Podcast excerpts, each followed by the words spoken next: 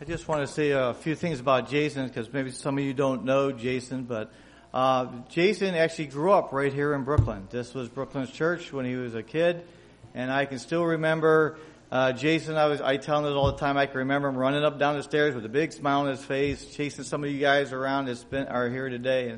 And I want you to ask Jason's parents to stand up too. This is Laura and Richard Humphreys. Laura is also a Brooklynite right here in Brooklyn, and it's so nice to see both of you. In fact, they were married here, right here in Brooklyn, by Pastor Ron Spear. I'll never forget that. That was a very special occasion. So nice seeing you guys both again. Thanks so much. That's right. Right here. Thank you. Yeah, you think about a lot of us, you know, if it wasn't for the outreach of the church, many of us, think how many of us wouldn't be here. I wouldn't be here. So outreach is super important. And am I happy there was outreach for me? I can't even tell you. So think about it. Jason's a pastor in Michigan. He was currently a speaker in a Michigan camp meeting. You can see many of his sermons on YouTube. He's a great speaker. He's a good guy, and he has a heart for spreading the gospel. Amen. And he is willing to leave his comforts of America and go live in a very, a very jungly type of place, really. And it's not even just Jason. It's Jason, his wife, his family. It's a huge sacrifice, and it's even a sacrifice for Laura and for Richard, because they're going to move far away, but he's doing it because he has such a strong love for mission, a strong love for Jesus Christ. He has a strong love for the three angels' message, and he wants to get this out. He wants to help get this message spread so Jesus can come and we can all go home. Amen? Amen. So just, keep that in mind, okay? And at this time, we're going to have Christian come up and have our scripture reading. Thanks, Christian. Today's scripture comes from Matthew 9:37-38. Then saith he unto his disciples, The harvest truly is plenteous, but the laborers are few. Pray ye therefore the Lord of the harvest, that he will send forth laborers into his harvest. Amen.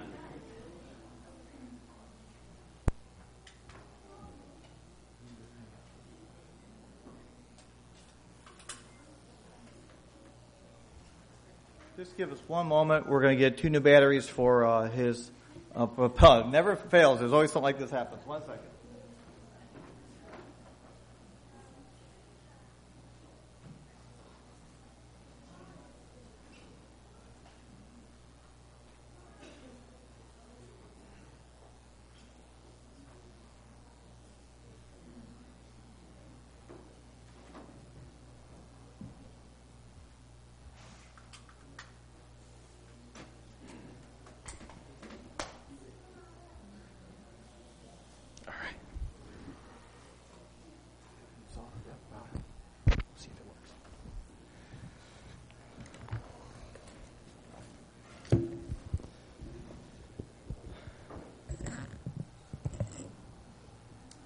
Well, good morning and happy Sabbath.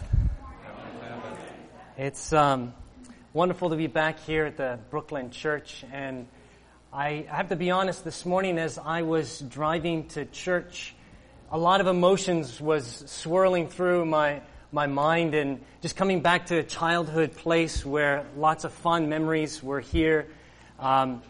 It's just good to be back with you all. And, you can stand in front of a bunch of strangers, and it's not hard to speak, but when you're standing in front of a bunch of friends, all of a sudden you get nervous for some reason. But it is a blessing to be here, and I want to thank all of you. If I could give you a big hug, I would do it, but I can't. Maybe afterwards I'll be able to get to each one of you. You're hugged. Consider yourself hugged. But I want to thank you all for taking time out of your busy schedules and your typical Sabbath routine to come here to Brooklyn Church and bless my family by your presence. It's good to have you here. 1985, I believe it was, if my memory serves me correctly, was the year my mother joined the Seventh-day Adventist Church here in Brooklyn as a result of Penny's inviting her to come to the prophecy seminar. Two of them came, they got baptized together here, and lots of water has gone under the bridge since then. But I stand before you this morning as a minister in the Seventh-day Adventist Church and soon to be a missionary because of an invitation that was given and also because of this church's willingness to hold a public evangelistic series, to be unashamed about the gospel that God has given to us and to let that light shine in the community.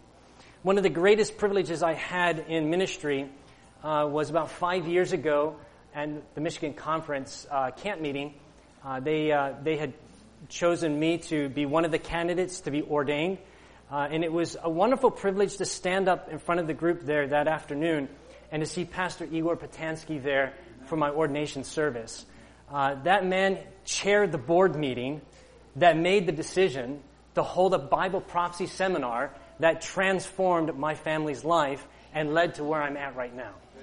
So this little church, you know, maybe you might feel like from time to time that you're not making much of an impact, but just know you made a huge impact in my family's life and in my personal life. So I want to thank you all for doing that. Continue to let your light shine, that Jesus may hasten his coming to take us home. My children have something they're going to give to you. This is a little brochure about our project that we're going to be working with. This morning I'm going to just share with you a little bit about missions from the Word of God and just some things that you might find interesting. And then after the church service, I'm going to share with you pictures and tell you a little bit more specifically about what we're going to be doing in Papua New Guinea. But this is a little brochure that'll kind of explain some of that for you, and I'm going to let my kids pass that out to you. We have three kids, as you'll see them going around. My oldest is Evangeline. She's 7 years old. We had her just at the end of our time doing prophecy seminars with Amazing Facts, transitioned into pastoral work into Michigan, and then we had Christian. He's 5 years old, and now we have Verity, and our cup runneth over. We thought we had everything under control with two kids, and then the third one came along, and those of you that have three kids know what we're talking about. So we're very thankful for our family, my beautiful wife, Midori, who you heard sing. We've been married for 13 years now and have enjoyed our time in ministry together.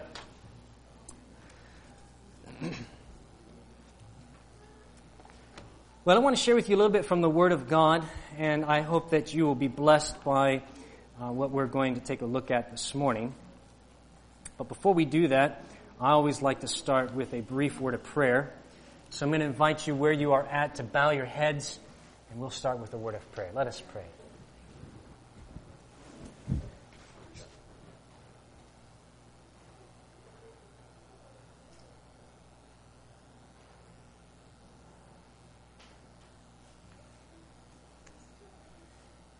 Father in heaven, we thank you, Lord, for this opportunity to come before you as a church family in this hour of family worship. We thank you, Father, for setting this day aside for us to gather and worship you. And Father, what a rich experience it is for us to all come back together from various places. Lots of memories here in the Brooklyn Church. We're thankful for the light that is shining from this community of faith. Father, this morning as we turn our attention to your word, we pray that you would send your Holy Spirit to grace us with his presence, to speak to our hearts the message that you have for us to receive. And Lord, I pray that as we leave this morning, our hearts will be changed because of the time that we spent together with you here. We thank you, Father, for we ask it in the merciful and loving name of Jesus. Amen. I remember the day like it was yesterday. I was just about to get into an airport. I was standing in a hot, humid country. It was one of my first times leaving the United States other than going to live in England with my parents.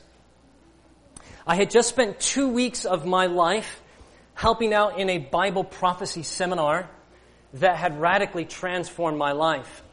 And as I was standing to enter into the airport, there were people all around me. There were poor people that were standing on the outside of the airport, hanging on to the chain link fence, watching the rich Americans get on the airplane to go back to the land of milk and honey. And as I stood there getting ready to go into the airport, lots of things were going through my mind. As I mentioned, we had just helped out with a prophecy seminar. It was in the country of the Philippines. During my time there, I helped with the kids' meetings, and I saw so many things that just impacted my life in a tremendous way. I was 18 years old. I'd just given my heart to the Lord personally. Of course, I was raised in the Adventist Church, but I had to make my own way spiritually. And just gave my heart to the Lord, just got baptized. It was fresh experience. I had seen things that transformed my life. I had seen poverty like I'd never seen it before. I saw people who were happy with very little. I saw people who were giving even though they didn't have much to give. But what impacted my life the most was each evening as I stood in front of the big tent where the prophecy seminars were being held, I would watch truckloads of people come to that seminar each night, packed in the back of these sugarcane trucks, standing up. They would bust them in from the surrounding villages to come to this tent and listen to an American speak as they sat on hard bamboo benches listening to the three angels' messages. Aren't you thankful for your comfortable pews this morning? And they would come night after night after night. These buses, these sugarcane trucks would just come and park in front of the tent. These people would tumble out, and I would stand there each evening, and I would watch these people come and file into the tent and listen to the Word of God be presented. And at the end of that series of meetings, I saw people give their hearts to the Lord and were baptized into the Seventh-day Adventist Church. And here I stand. I'm getting ready to come back to America, that have all of this rich experience that have just happened in the last 2 weeks of my life. And as I said, this was a new experience for me because I'd just given my heart to the Lord. And as I stood there getting ready to go back home, I remember it very vividly. In my mind flashed a Bible passage, Matthew chapter 24 and verse 14. And this gospel of the kingdom shall be preached in all the world for a witness unto all nations, and then shall the end come. You know the passage well. And as I stood there with that rich experience all behind me and these people all around me, it was at that point that I decided that if the gospel has to go to the world before Jesus comes back, then I want to do what I can to get the gospel to the world to hasten the coming of Jesus. Amen. And that was the beginning of my call into ministry that has compelled me to do what I am doing and what I am about to do. Now, I've learned a lot since that day 21 years ago when I stood in the country of the Philippines getting ready to come back here to the States, and I want to share with you a few of those things this morning. But to start this off, go with me in your Bibles to Matthew chapter 9 and verse 37, our scripture reading this morning. Matthew chapter 9 and verse 37. This passage has always been an encouragement to me, both as an evangelist and a pastor, and now getting ready to become a missionary. And I hope it's an encouragement to you as well. Matthew chapter 9, verse 37, the Bible says this, "Then saith he unto his disciples," Jesus is talking to his disciples. We are all disciples of Christ, so he's speaking to us.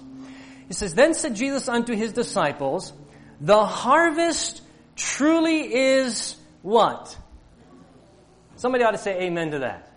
Amen. The harvest truly is plenteous. Now, those of us living here in America have a hard time seeing that. But we don't look by sight, we look by faith. Amen?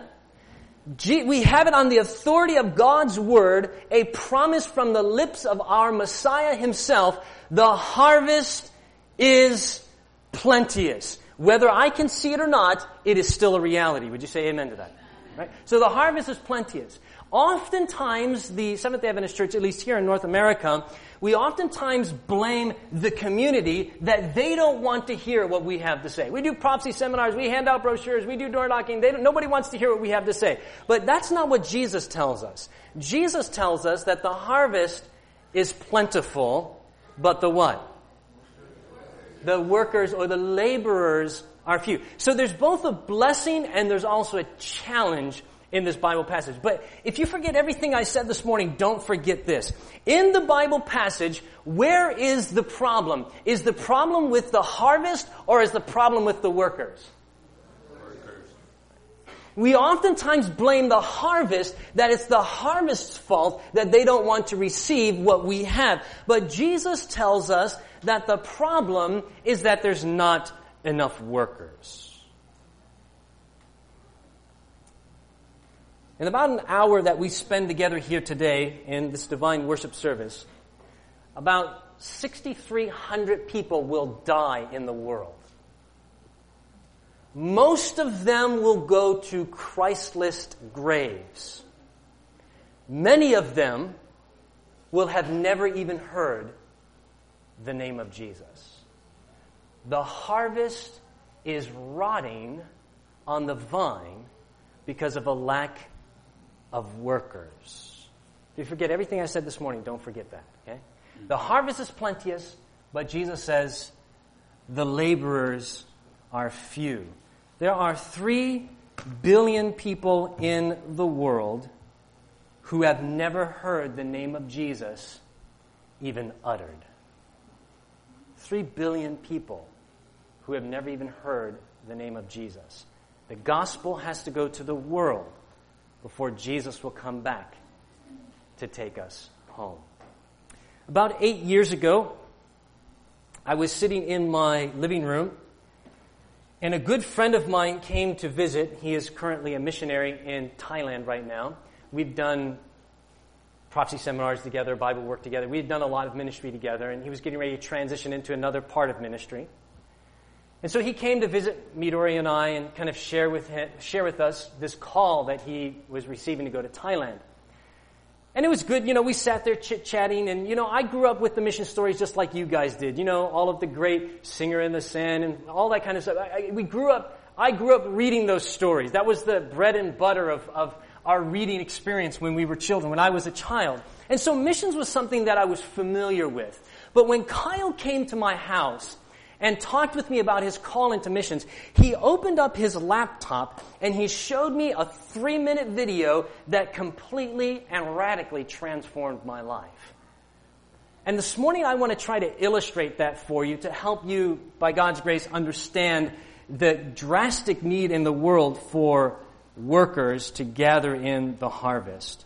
Desire of Ages, page 195, says this: every true disciple is born into the kingdom of God as a missionary. How many are missionaries?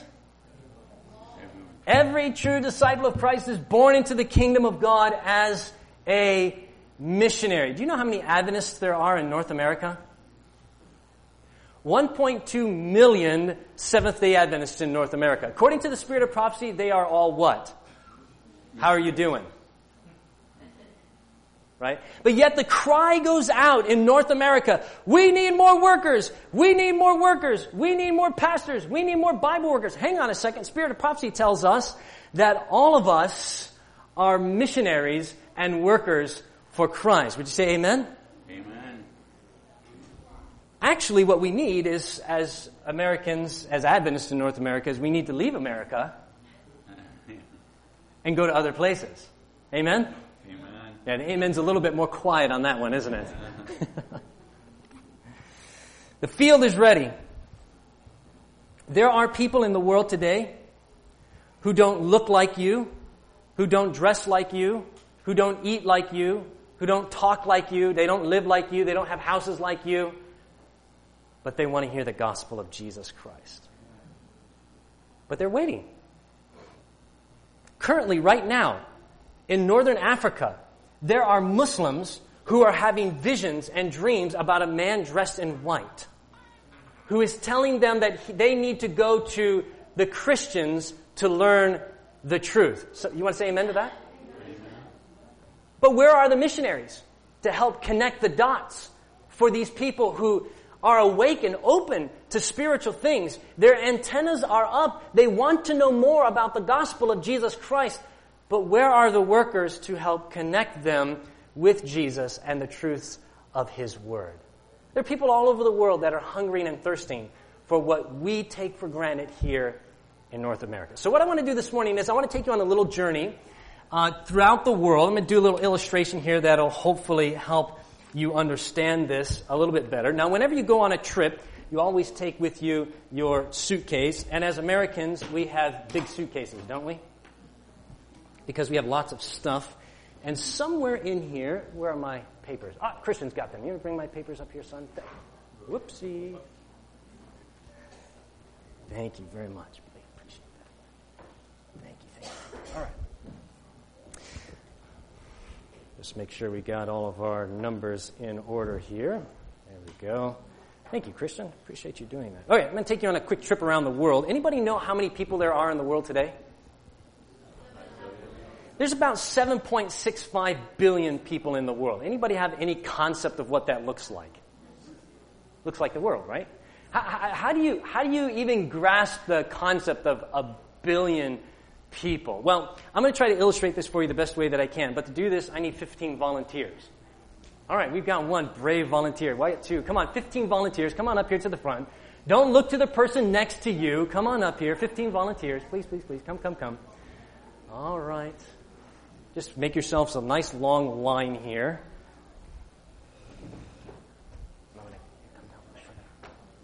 All right. Is that 15 people? I think we need a few more. All right, come on. 15 brave volunteers. I know it's going to be a long line, but that's okay. 1, 2, 3, 4, 5, 6, 7, 8, 9, 10. I need 5 more people. 1, 2, 3, 4, 5. Very good. All right. Go ahead and line yourselves up here. Oh, sorry, Ron. Did I? You snuck up in there behind my back, brother. That's all right. Okay. 1, 2, 3, 4, 5, 6, 7, 8, 9, 10, 11, 12, 13, 14, 15. Now, you guys look like you don't love each other. Can you get a little closer? All right. So if you do the math, each one of these people represent 500 million people, okay? So 500 million people. So you have 7.5 billion people. This is the world. Now, on your left, 1, 2, 3, 4, 5, 6.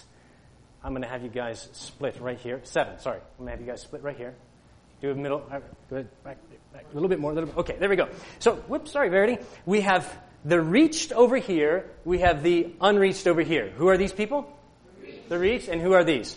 Unreached. All right, so the reached people are people who have access to the gospel. They have access to the what? There are churches all over the place. There are Bibles all over the place. They have Christian co-workers. They have access to the gospel. They can turn on their TV. They can listen to preachers preach. They can turn on the radio. They can listen to Christian radio programs. That's the reached for you, okay? So they have access to the Word of God if they want it. The unreached would be the direct opposite of that, right? So they live in parts of the world where they don't have access to the gospel. They can't go down to the local bookstore and pick up a Bible. They can't walk into a Christian store and or a Christian church and meet a Christian. They can't turn on the radio and listen to Christian radio stations or the TV or anything like that. So they don't have access to the gospel. Therefore, they need somebody to come and tell them the what? The what? The gospel. That's correct. Okay, so now each one of these people are going to represent different groups of the world that I hope you will appreciate once I explain it to you. So the person down here on the very end, we're going to call them an active Christian. Who are they? They are active Christians. And as active Christians, we are going to give them a Bible. Can I have a Bible over there? You got one? All right, my wife's got one. She's one step ahead of me. We're going to give them a Bible because active Christians do what? They read their Bible. They memorize their Bible. They pray. That's right. The active Christian is praying for the unreached part of the world that God would send workers to go and reach the unreached for Jesus. Now, all of us should be active Christians. Amen? But the reality of it is, that's not the case, right? Now, she represents 500 million active Christians. How many Adventists are there? About 21 million. Are we all active Christians, yes or no? Yeah. No, we got some work to do, don't we? Right? So there's a lot of evangelical, Sunday-keeping Sunday-keeping people that are over there that are going to the different parts of the world sharing the gospel with people. Active Christians is the only place where you can get dependable, reliable missionaries from because they're in the Word of God. Okay, so that's the active Christians. Then we have the nominal Christians here. We have that, what are they called? Nominal. They are called nominal Christians. They are what the Bible refers to as lukewarm or Laodicea, right? So they're lukewarm Christians. We're going to give them name tags because they're Christians only in name. So if you ask them, are you a Christian? They'd say, sure, I'm a Christian. They may not go to church every weekend. They might go to church every weekend. They might not. Sometimes some of them go to church just on a holiday or something like that. But they would call themselves Christians if you met them on the road. We're also going to give them lights. Do we have lights for them? We have lights for them, and I'll help you with that. We have a light here for them. because they have the Word of God. And what is the Word of God? Let's turn it on. Let's turn it on. And then you can give it to her, okay? There we go. Thank you very much. You can give it to this lady right here. There we go. And then you can give this one to her as well. Thank you. Thank you. Okay. It's a family affair here. Okay, so their lights are on, but I'm going to ask them to turn them off. Can you turn your lights on? Right? Because they're nominal Christians, right? And they're not letting their light shine, right? You know, they sang that song, "This Little Light of Mine, I'm going to Let It Shine." But that's not what they're actually doing. So they're nominal Christians. They've turned their lights off. They're Christians only in name. That's the nominal Christians. Now, here's something you might find interesting. 70% of our evangelism funds. How much? 70% of our money that we spend on evangelism is on that group of people right there. Right? We haven't even talked about these folks over here. Okay? This group, 70% of our evangelism funds spent on this group of people to try to move them from nominal Christians to active Christians, okay? This is largely where we are at in our evangelism here in North America, okay? We need to reach the nominal Christians. I'm not saying that's a bad thing, but we might want to look at the distribution of funds a little bit differently. Okay, then we have a third group of people. Nope, that's not the one. We have a third group of people which are non-Christians. Okay, there's yours, and you are also a non-Christian, and I'm sorry, but not in reality, but just for this morning. Okay, thank you. Okay. They are non-Christians. That's the third group of people. We're going to give them some sunglasses because they are spiritually blind. Do you have another pair of sunglasses or not? You might get out of wearing a pair of sunglasses. Oh, you didn't get out of it, my friend. Sorry about that. Here you go. There's your sunglasses. They are spiritually blind. We're also going to give them cell phones. I think Verity had some cell phones for us here. Do you have cell phones? Because they're distracted, right? Have you seen those people? Everywhere they go, they're just constantly distracted by the world. So these are the non-Christians. They probably have Christian friends. They may even have some Christian coworkers. They may have even been at one point raised in the church or something like that. But they have become non-Christians for various reasons because of the distractions of the world, and now they are spiritually blind. You guys are great. Can you travel with me? You guys just do a good job. I appreciate that. Okay, so this is the reached part of the world. We're going to come back to them in just a few moments here. Now we're going to talk about the unreached part of the world. And the first group of people we have in that part of the world are Hindus. What are they? Yeah. Hindus. There are approximately 1 billion Hindus in the world. And just if you don't know, oh, you're really good at that, man. You didn't know you were going to leave out of here with a red dot this morning, did you? Yeah. You have to leave with it, though. Okay. No. Don't do that. It'll fall off if you do that. So the dot represents the third eye. Now you can ask a Hindu what that's all about, but that's what the dot is. It's a third eye. About 1 million Hindus in the world. They live in India and Nepal. They believe in millions of gods. They worship idols. So when a missionary comes along and wants to witness to the Hindu, and he opens up his Bible and he shares with him the gospel that Jesus is his Savior, the Hindu just says, "Great, I'll add him to my list of gods." Do you have a problem with that? No. Yeah, we have a problem with that, right? Because it's God. Jesus is not just one of the list of gods. He is the only God. Amen? Right, so there's challenges when you try to reach the Hindu who thinks there's all kinds of gods. I'll just add him to the list. Do we need missionaries to the Hindus, yes or no?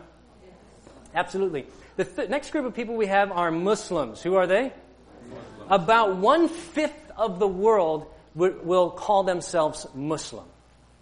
1.6 billion people in the world today are of Muslim descent. And contrary to what the media tells you, most of them are not what you see on the television. They recite every day, "There is no God but Allah and Muhammad as his prophet." I've gone to the country of, where is it now? North of Singapore. Malaysia, that's it. I went to Malaysia. And when you get going around the world, sometimes everything gets a little confusing. But I went to Malaysia one time, and I remember hearing in the background as I was preparing my sermons, hearing them praying in their mosque, coming to their 3 times a day, praying to, their God and what have you. So they recite this every day. Jesus, they believe, is just one of many prophets. sent from Allah. They hope that their good deeds will outweigh their bad deeds when the time of judgment comes. The ratio, now listen to this, the ratio of Christians working among Muslims is 1 per million Muslims. 1 Christian worker for every 1 million Muslim people. Do we need to change that ratio, yes or no? Yes. Of course we do. Right? The gospel has to go to the world before Jesus comes back. You know, it doesn't matter what the Vatican is doing. It doesn't matter what's going on in the world. None of that stuff is going to end until the gospel goes to the world. We serve such a loving God, He's not going to come back unless they've all had a chance to hear the gospel. Amen? Amen. Very good. You guys look great. All right, good Muslims. Okay, so the next group of people we have are Buddhists. What are they? Buddhists. You know what? I'm going to have you come over here, Richard, and I'm just going to have you guys scoot down. There we go. And you'll see why. Buddhists shave their head. I didn't want to do that to you. And so we brought along a razor. We left that home. Okay, so Buddhists. We have Buddhists. They have they believe in the eightfold path of enlightenment taught by Buddha that ultimately leads to darkness. Does it not? Yes or no? Yeah, there's only one thing that leads to light, and that's the Word of God. Right? But they devote their whole life to eightfold path of enlightenment taught by Buddha, and they think that if they live a good enough life, that they might get to this place called nirvana, which is a state of blissful nothingness. Does that sound like someplace you want to go? Don't we have something so much better that's described in the Word of God? Streets of gold, a river of life, a tree of life, a mansion, in the New Jerusalem, and a country home. The Bible describes heaven in such a beautiful way. Don't the Buddhists need to know about that? They deserve a right to have a missionary, don't they? Amen. Amen. We need to send missionaries to work among the Buddhists. The next group of people we have are atheists. What are they? Atheists. Obviously, they don't believe in anything, so we're not going to give her anything.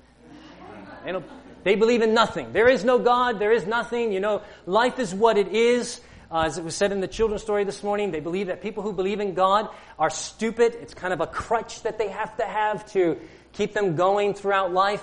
They're born into this world, they live their life, and then when they die, that's it. There's nothing else after that. Does the atheist need to know more about Jesus? Sure, we need to send missionaries to the atheists. And that's what the people in the China Inland Mission were doing. If you've ever read any stories about missionaries with the China Inland Mission, some amazing missionaries. You should listen to that sometime and read some stories about them. Here's my son down here, Christian. Hold up your sign nice and tall, buddy. He is a what we call tribal religions, or they believe in what we call animism. Now, this is where we're going to be going, and you might have to poke your head around to see what's going on over here. We're going to give him a necklace that's got teeth on it that came from Hobby Lobby. Maybe when we come back from Papua New Guinea, we'll have a real one. I don't know. We're going to give them a mask because they wear those kinds of things over there. We're also going to give them a grass skirt just because it's fun. So tribal religions. There are about 3,000 unreached tribal religions. 3,000. Now, where we're going to Papua New Guinea, it's the most linguistically diverse place in the world. There's over 800 languages that are spoken in Papua New Guinea. Okay? Some of these languages are spoken by groups of people that number in the hundreds. Okay, so very small groups of people that speak this language. Who's going to go and learn that language that's spoken by a couple of hundred people to try to bring the gospel to them? So you see some of the challenges there. The tribal animist believes in spirits, witch doctors. They live in constant fear and torment of evil spirits, making their lives difficult and a challenge. But we want to go as missionaries to help them understand that they can be liberated from the bondage of Satan. Would you say amen to that? Right? So that's the tribal religions down there, or the animists. There are approximately 7,000 unreached people groups in the world. Some 3 billion of them, as I've mentioned, have not even heard the name of Jesus. So what do we need to help solve this problem here? We need missionaries, right? So I need 10 more volunteers. We're going to get nice and crowded up here. 10 more volunteers. Come on, quick, quick, quick.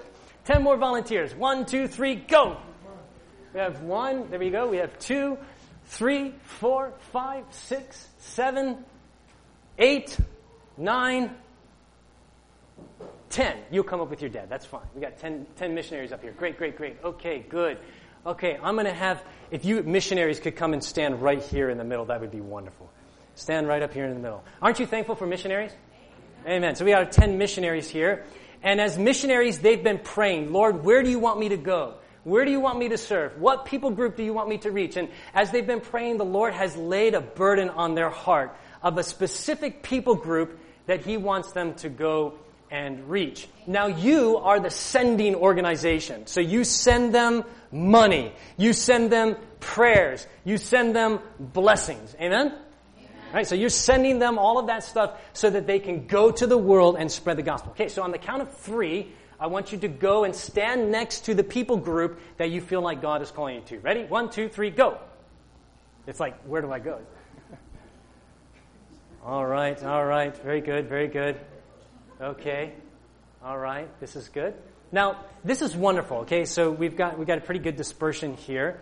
Now, if this was reality, we would probably be ready for Christ to come back very soon.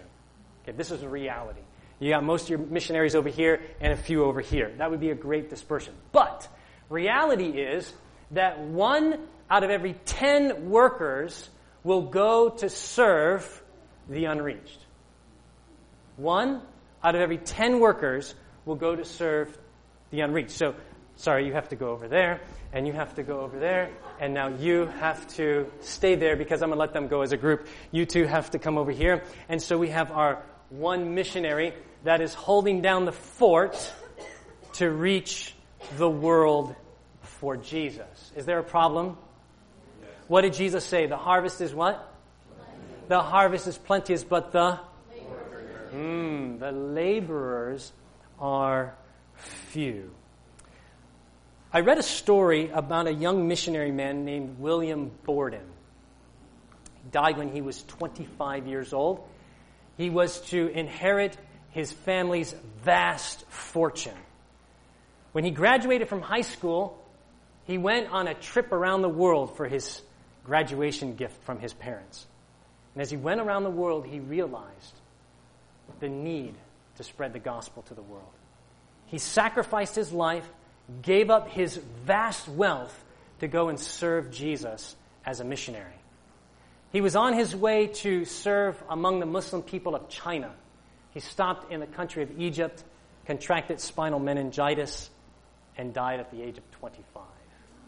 He once said this, "If you see 10 men carrying a log, 9 on the skinny end and 1 on the heavy end, and you want to help, who are you going to help? You're going to go help the one that's carrying the heavy end, right?"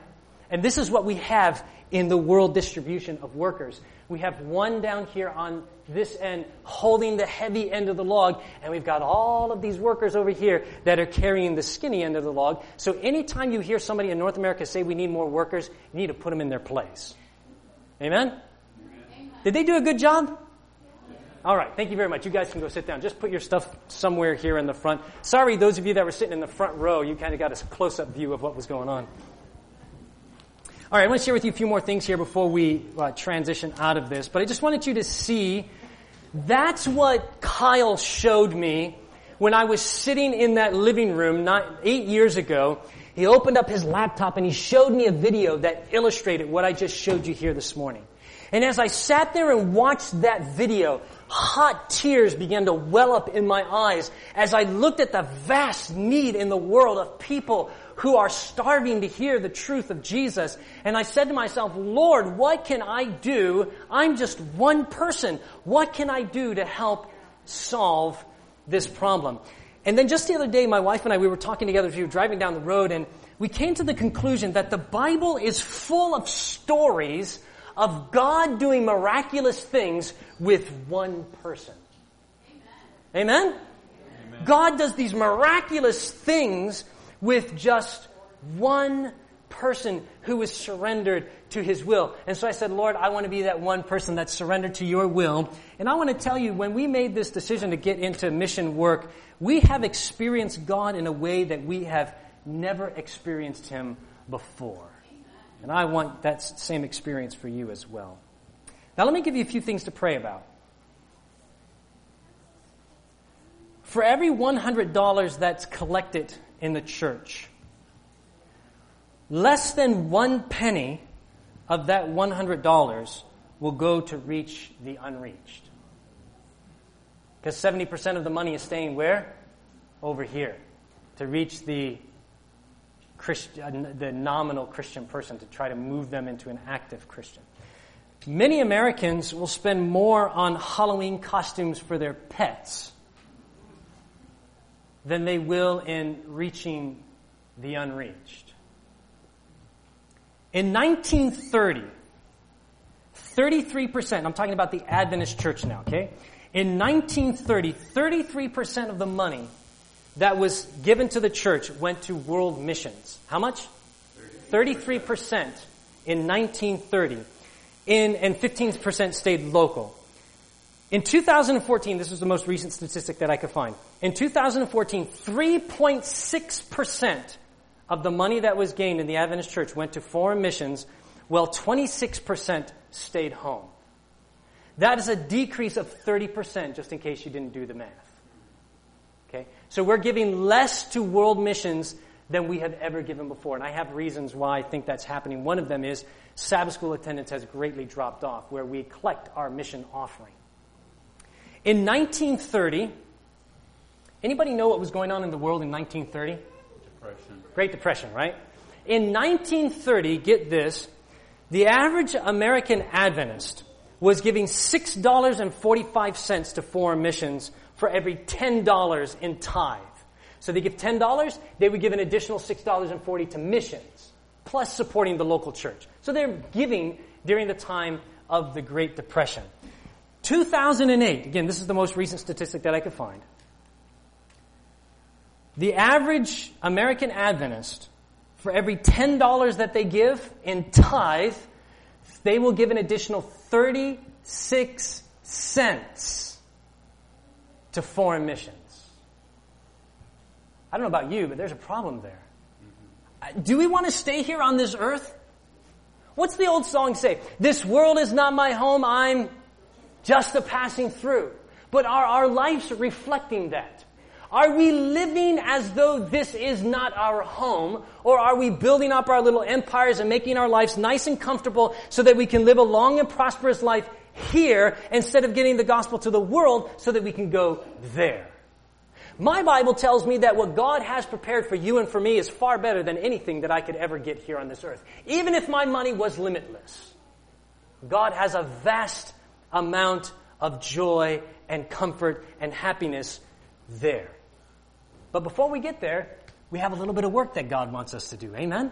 Amen. And it's worth it. I think it's worth it to suffer in a little bit of discomfort right now so that we can enjoy what God has for us in the kingdom of heaven later on. In the book Acts of the Apostles, page 109, she says this, all over the world, all over where? All over the world. Men and women are looking wistfully to heaven. Prayers and tears and inquiries go up from souls longing for light, for grace, for the Holy Spirit.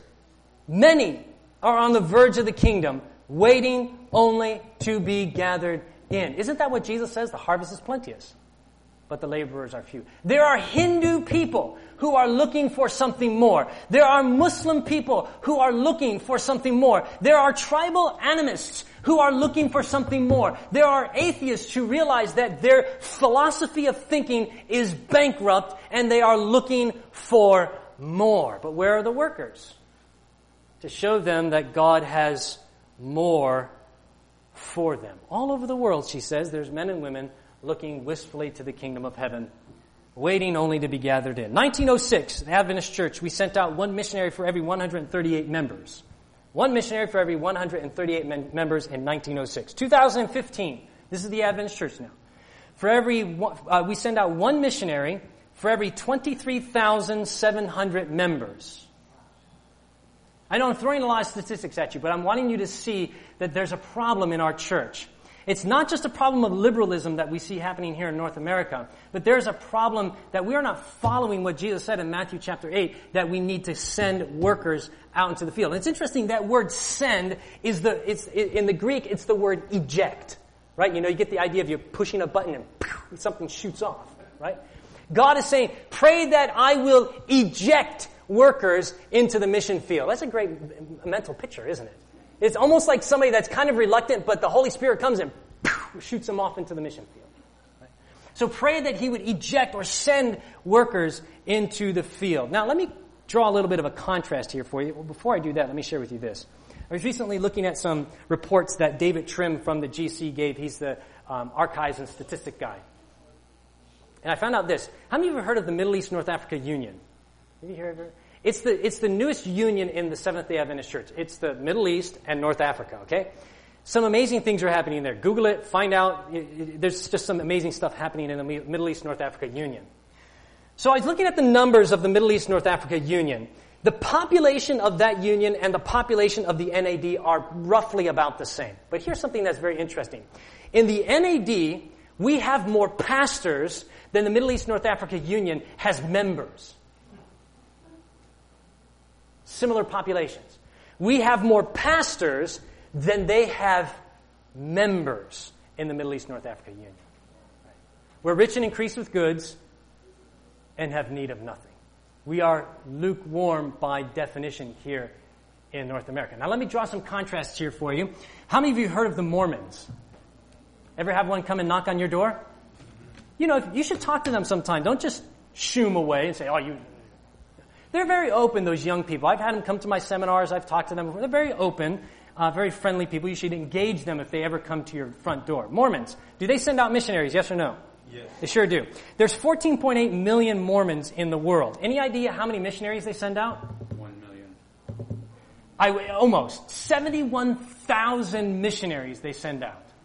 71,000 missionaries. And you can Google this. It's amazing. You can go online and you can see it on YouTube. There are young people that when they get their summons from the Mormon church, they don't pick where they're going to go. They're told where they're going to go. All right? And so they get a letter in the mail from the church telling them where they're going to serve as missionaries. And they will hold that letter to the side. They will invite all of their friends and family around. They'll have a cake. They'll have a big celebration. And then there'll be a moment in that party when they open up their letter and they read to all their friends and family, I am going to serve in XYZ. And they'll erupt in joyful cheering and celebration because they have been chosen as a missionary for the church. Puts us to shame, doesn't it? 71,000 missionaries they send out because they believe in the Gospel Commission. Gary Krause, the director of Adventist Missions at the General Conference, he said this.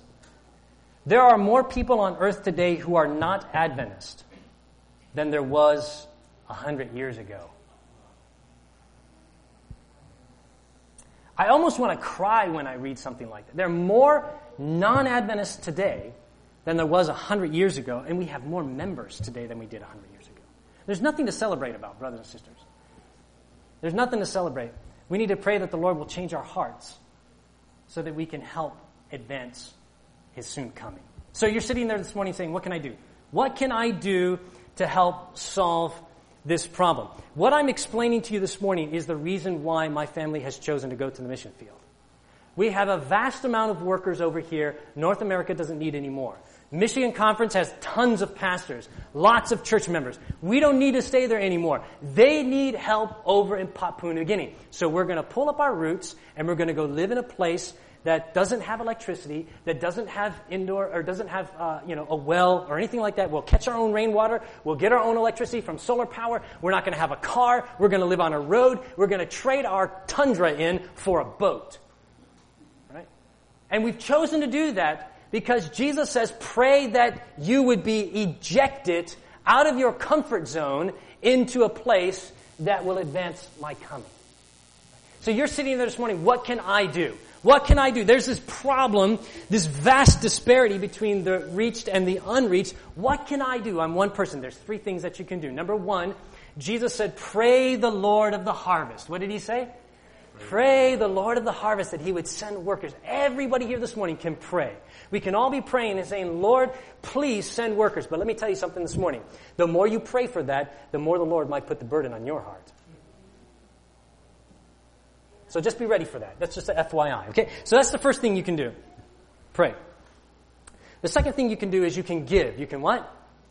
You can give, right? 70% of the evangelism funds is spent to move inactive people to active people, right? So we need help supporting the work in other parts of the world financially. It takes money to get these people over there. For Adventist Frontier Missions, the organization that we're working with, Papua New Guinea is the most expensive place to be a missionary because it's so remote, right? There's funds that are needed to support the mission work and the advancing of the cause over there. Here's what Ellen White says. She says this in Testimonies for the Church, Volume 9, page 55. She says, "Not all can go as missionaries to foreign lands, but all," how many? "All can give of their means for the carrying forward of foreign missions." How many can give?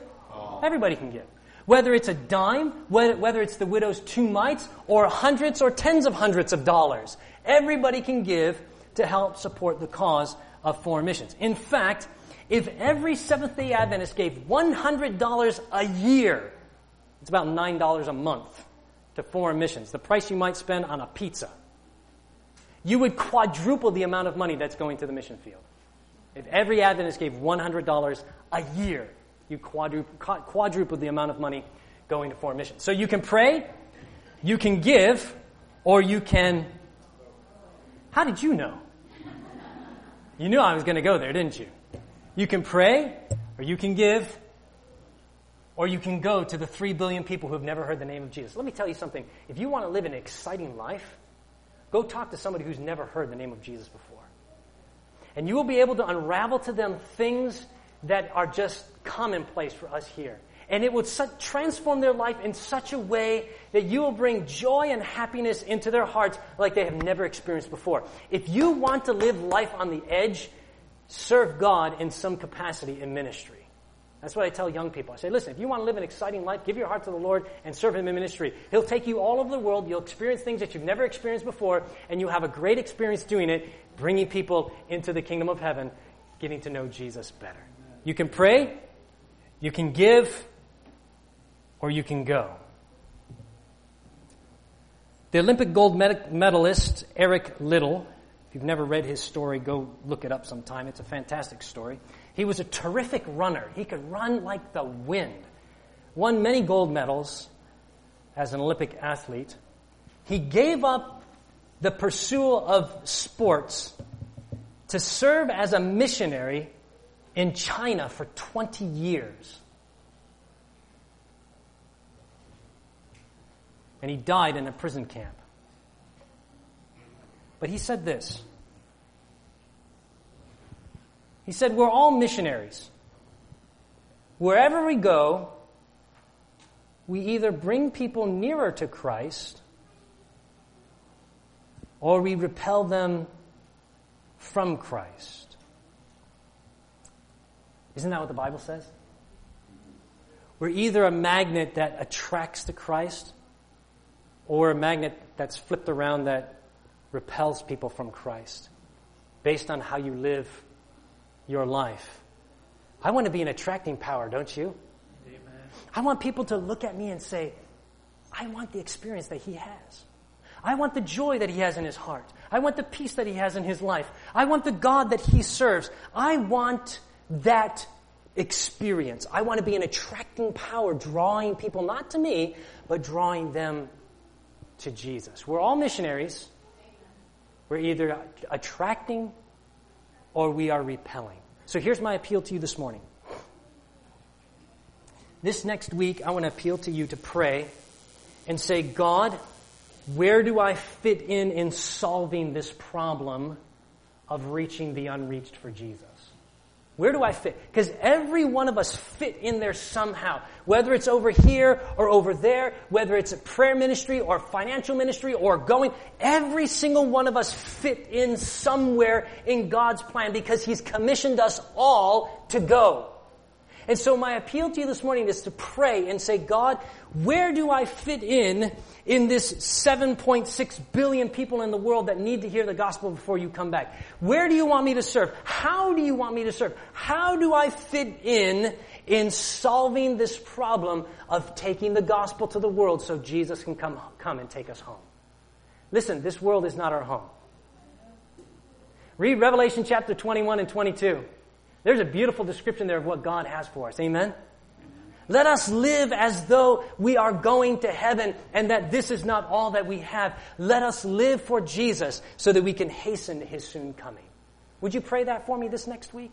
How many of you want to say, Lord, help me to solve this problem? Amen? Let's pray for that this morning.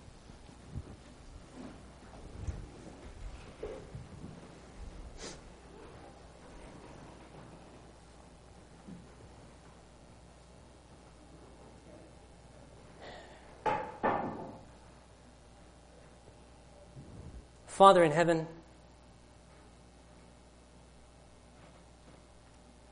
we thank you for the opportunity to be a light for you and to bring the love of Jesus to a world that is languishing in darkness. Father, our hearts hurt that there are people in the world today with all of the modern technology that we have, who are living for nothing and have never even heard your name. Oh, Father, I pray that you would eject us out of our comfort zone and fit us in right where you want us to go to help solve the problem of reaching the unreached for Jesus. Father, I thank you for each person that's here this morning. It's not by happenstance that we are all here. You brought us for a reason, Lord. And as we've sat at your feet and listened to your word, may you now place a burden upon our hearts to live for Jesus and to live as though this world is not our final resting place. Father, go before us, I pray, and draw us nearer to you, we ask. For we pray it in the merciful and loving name of Jesus. Amen.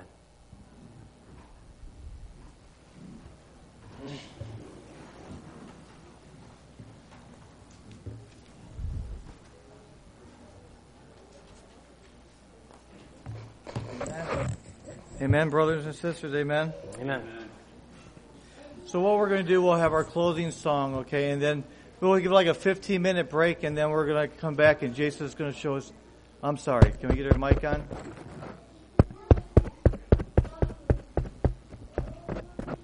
Okay. Can you? There you go, got the mic on, okay. So what we're going to do now is we're going to, we'll have our closing song, and then we'll have a benediction. But just keep in mind, we're going to maybe take like a 15-minute break, and then we're going to come back, and Jason's going to show us pictures and images, and then we'll have another short talk, and then we'll all plan to go down to picnic and fellowship together, okay? So let's, our closing hymnal song, and can it be hymn 198? 198, when you find it, shall we stand and sing together?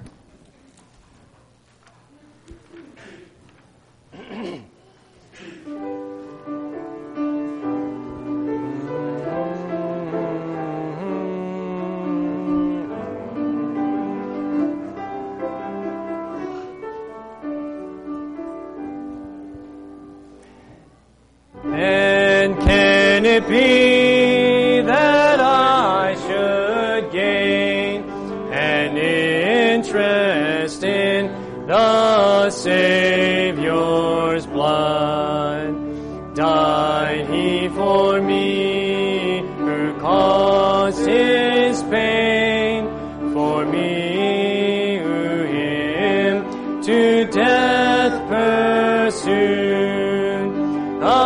Amazing love.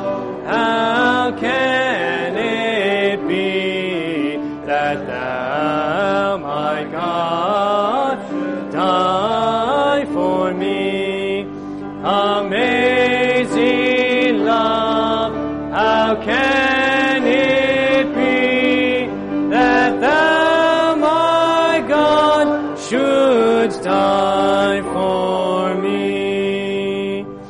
He left his Father's throne above, so be so infinite His grace, emptying Himself of all but love, and bled for Adam's helpless race. 'Tis mercy all immense and free, for oh my God found out me. Amazing love, how can it be that thou my God shouldst die for me? Long my imprisoned spirit lay, fast bound in sin and nature's night, thy night diffused, quickly ray, I woke the dungeon flames with light, my chains fell off, my heart was free. I rose, went forth, and followed Thee.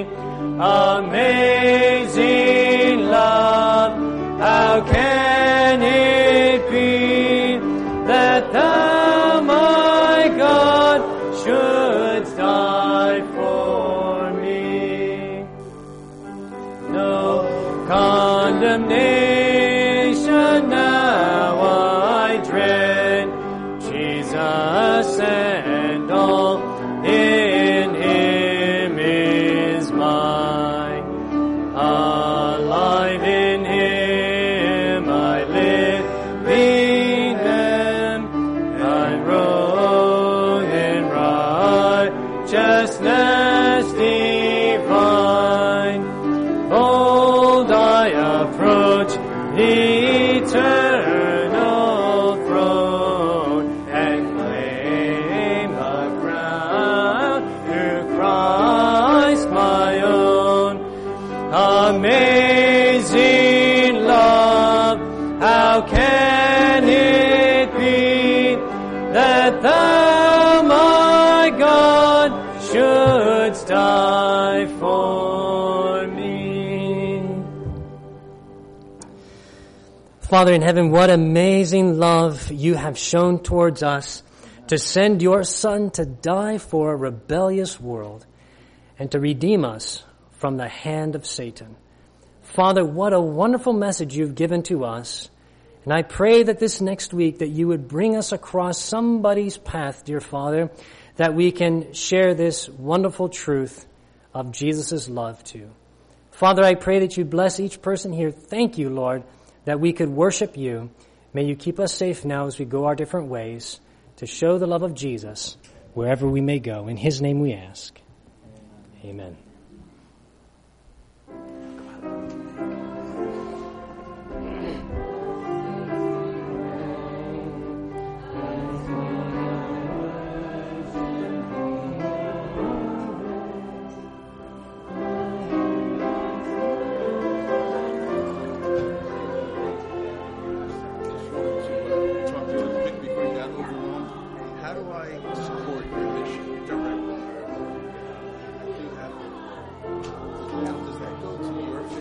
Absolutely.